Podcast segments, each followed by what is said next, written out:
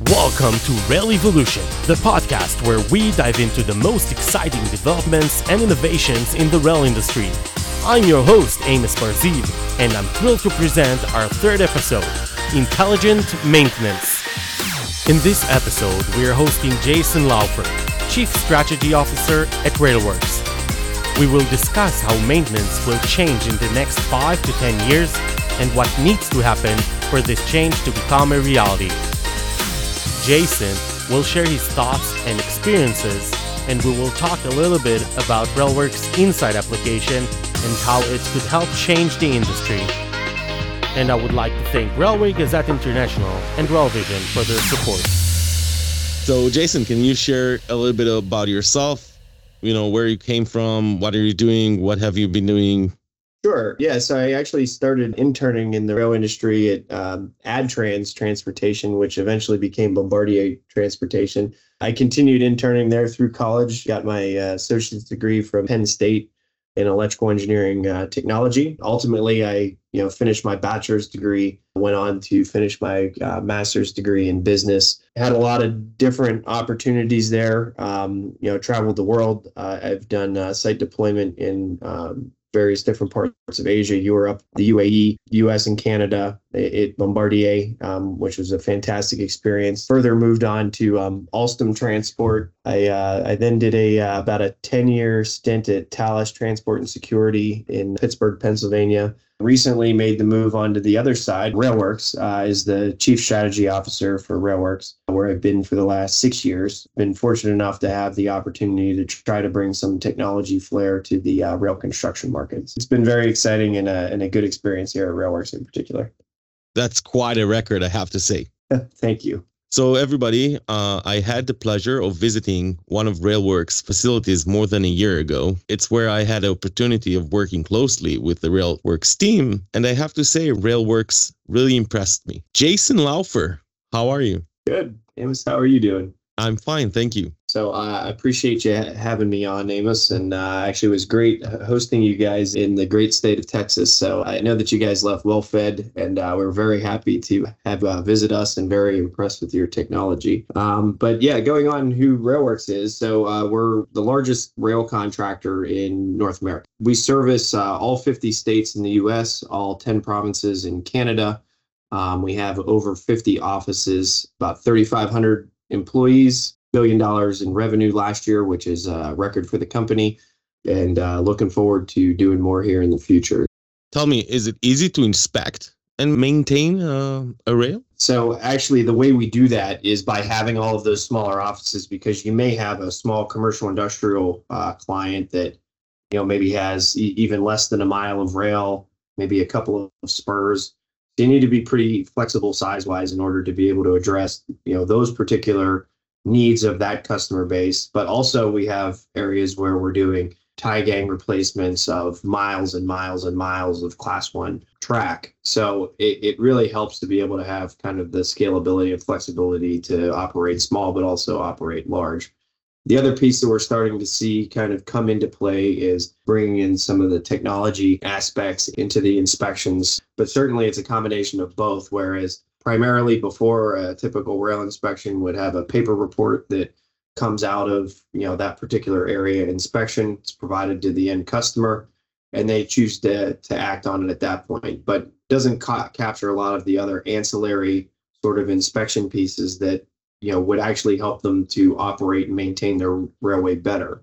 Um, that's hard to do by paper. Um, so we've seen an influx of technology. Railworks does have its own technology piece that it brought in for actually digitizing those forms, showing the end customers, you know, what we're seeing, what's starting to get bad, but not actually a violation of the rules at that point, and actually help them kind of better maintain. But certainly, we're not alone in that aspect. There are many different companies, including Rail Vision being one, taking a look at applying technology, vision systems, camera systems. We see LiDAR, and then just actually regular visual camera inspections that are starting to come into the marketplace. A lot of times from overseas, but some from the, the US that are starting to make their way in. And I think the interesting point of that is almost regardless of the technology, although you can certainly install it on operating locomotives or you know passenger trains or what have you, it always requires that kind of service aspect of it to operate the system or install the system, maintain the system. It's an interesting mix as to how technology is coming into a you know primarily service heavy business and how a company like Railworks, who actually is primarily more on the service side of the business and not really on the tech side,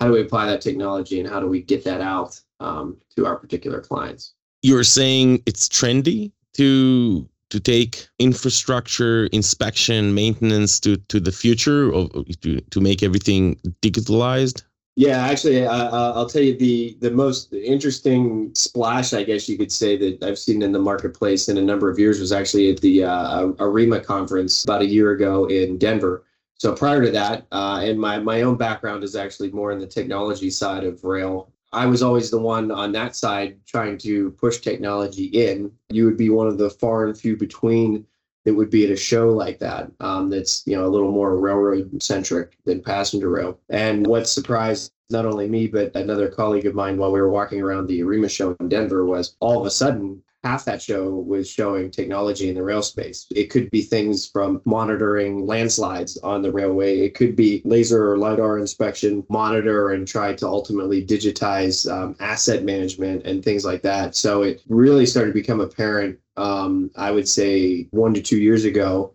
certainly there's always a little technology flair, but I think a lot of times when you go to the shows now, there's an awful lot of technology that's starting to represented uh, there and really start to come to market and uh, you know be visible and seen a lot in the U.S. That's very interesting. Would you say those companies primarily coming from the US or Europe? Um, I would say it's probably a mix, but certainly probably a lot of the technology is coming over from Europe the US or even Canada for that matter, all of our different railways are you're typically operated by individual like city or state or provincial governments in those particular areas. So you you have a little less of the ability to go after call it one entity to try to bring new technology into something whereas in the US and, and Canadian markets it's a bit more difficult to bring technology in because you have all of these operating entities that you have a lot more entities to convince to cover a lot of territory uh, in the US and Canada, I think, than what you tend to do in Europe, where you, I would say, it tends to be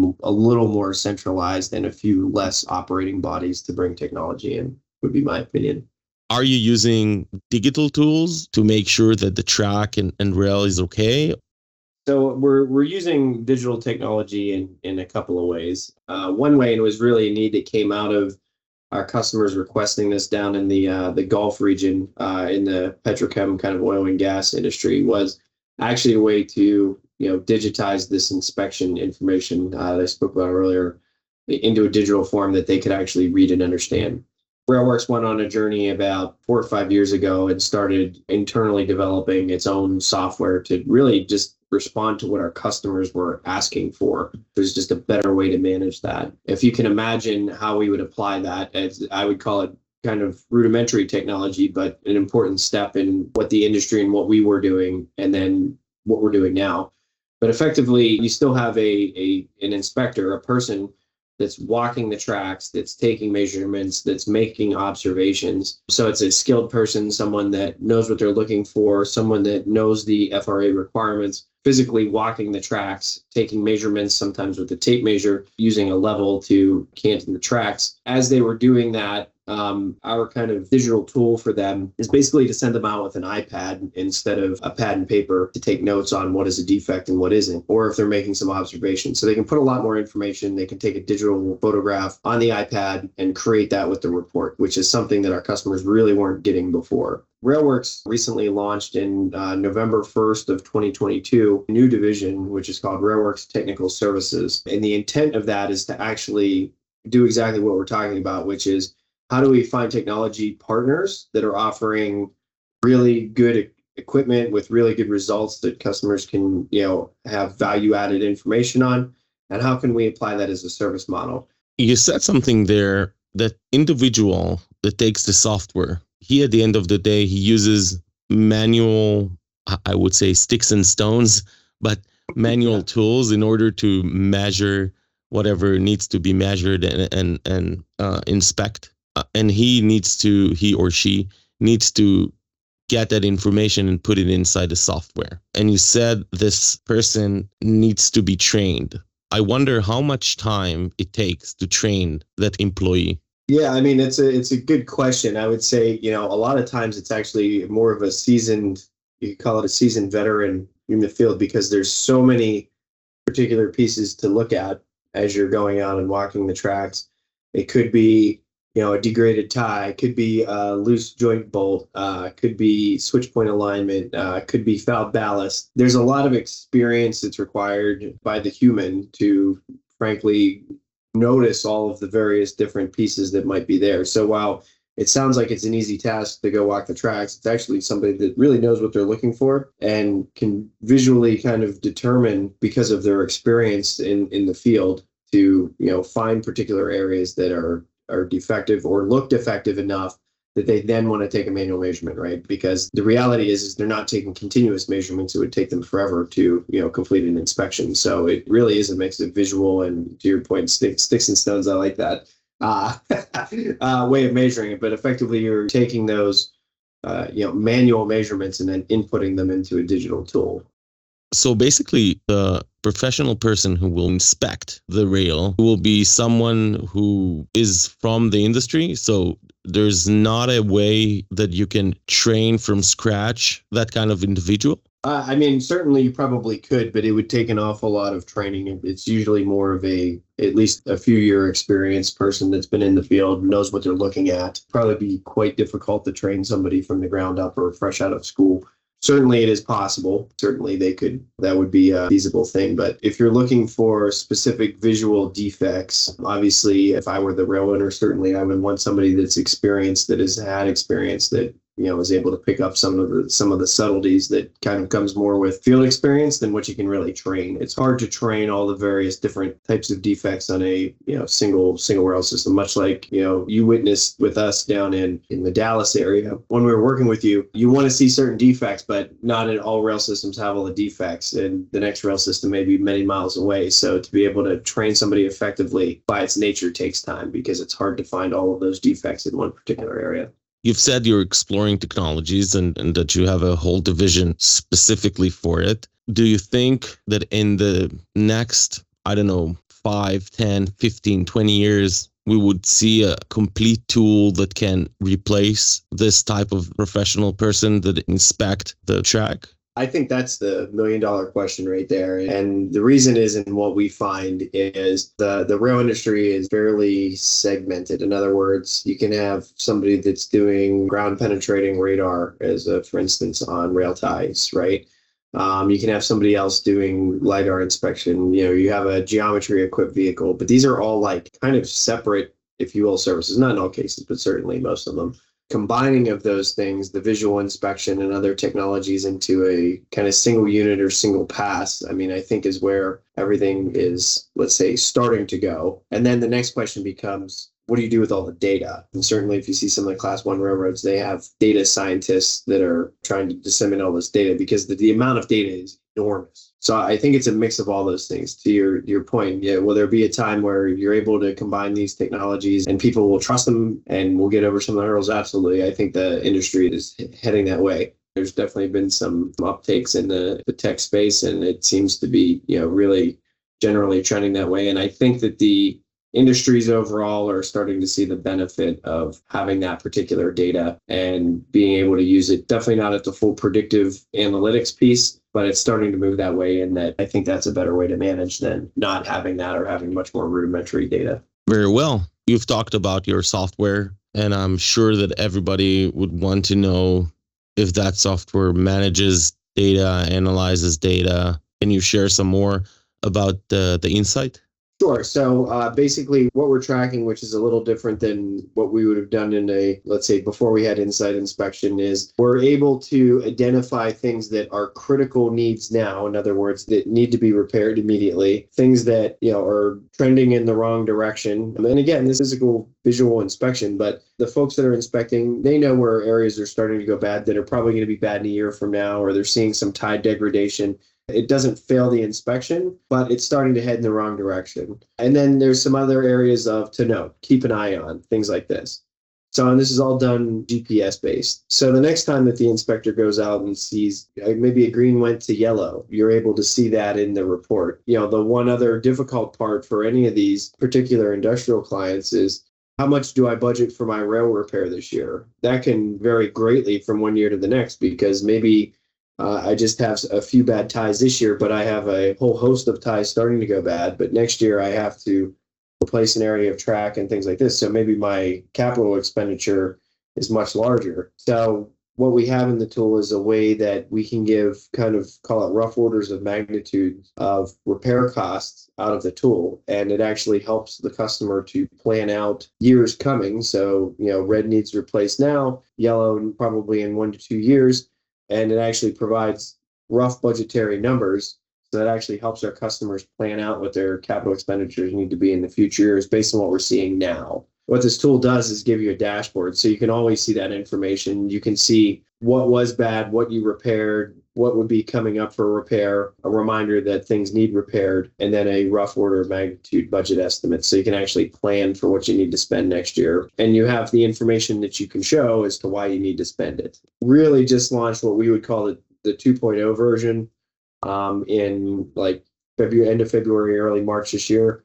And we've already seen, uh, you know, really good uptake in it. Looking to to move that forward, add new features and functions, maybe some integration with other tools. As I mentioned before, there's a lot of great technology out there. How does the information get back and things like that? We we think we've built a tool that we'll be able to integrate for the future and then bring in other technology components and integrate it in so they have a single dashboard, whether it be a manual inspection, it's a machine inspection, but they can go to one place to log in and see all of their information, you know, captured with pictures and how the data links together. Do you see any challenges with this software? Uh, I think there's a couple of things, and, and we've made some improvements on it. But you know, uh, simple system integration is a challenge, right? Because the technology providers obviously they're developing on their own base code and how the databases are formed and things like this. And obviously, there's there's certainly a system integration component that is a challenge. And I think that goes, you know, across the board. And the offloading of information ability is challenging. It's very easy to do that in a city area to have a good, you know, cellular modem connection or Wi-Fi or what have you. But again, if you're out in the middle of, uh, you know, Iowa or something like that, um, you know, certainly the uh, the the I, I, think the nomenclature would be "Can you hear me now?" I think would be rather applicable, and uh, you know, uh, you, you're not able to get that kind of offload. So I, I, think the data storage does become a bit of an issue, and certainly we saw that even in what I would call more of our rudimentary inspection uh, software versus somebody that's doing lidar points or visual inspections it certainly becomes a bigger challenge faster um, whenever you're bringing that type of sensor technology into the into the space. I totally agree.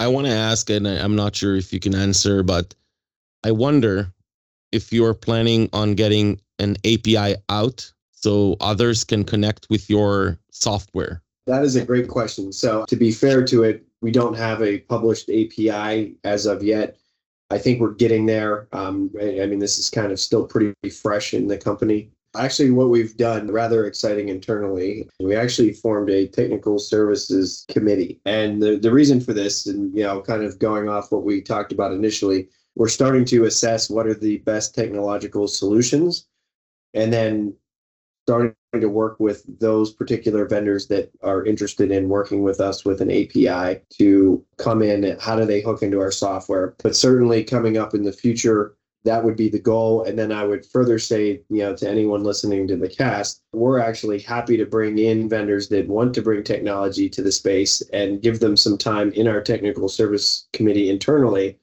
Uh, you could call it a pitch, but it's really just showing us what you have, how it's applied in the rail space, and allowing our you know committee of experts basically to ask questions and see if we have an application. And maybe you know it's helpful to you and the way you're viewing the marketplace um, and how you might approach it differently even from that vendor perspective. But for us it gives us a new view of a new technology maybe that not everybody has seen. And obviously from a vendor standpoint it, would, it could be a potential opportunity to uh, you know get some business with railworks. That's amazing and actually very exciting. Um, do you have any troubles getting people on you know walking those miles upon miles of tracks.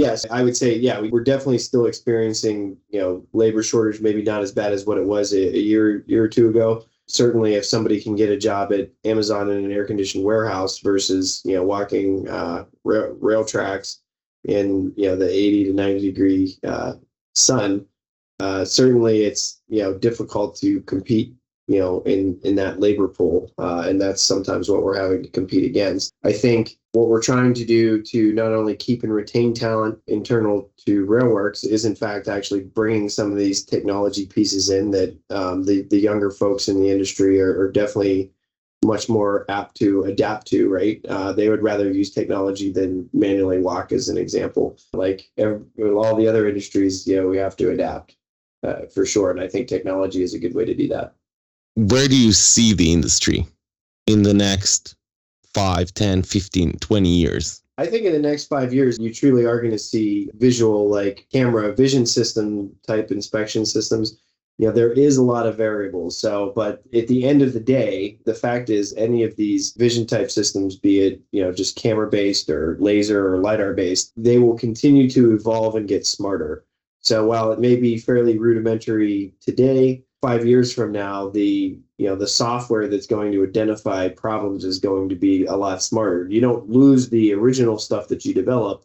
You continue to develop, and it gets better and better as it goes along. Ten years probably looks they're fully maybe trusting of what the technology is doing, and then you more have a human coming out afterwards to do a final you know inspection or you know full identification, uh, much like they do geometry testing today, right? So looking five ten years out yeah, I think absolutely you're utilizing those technologies, trusting them, which is a big thing in the rail industry is starting to trust. And I, I think that trust level is starting to be had.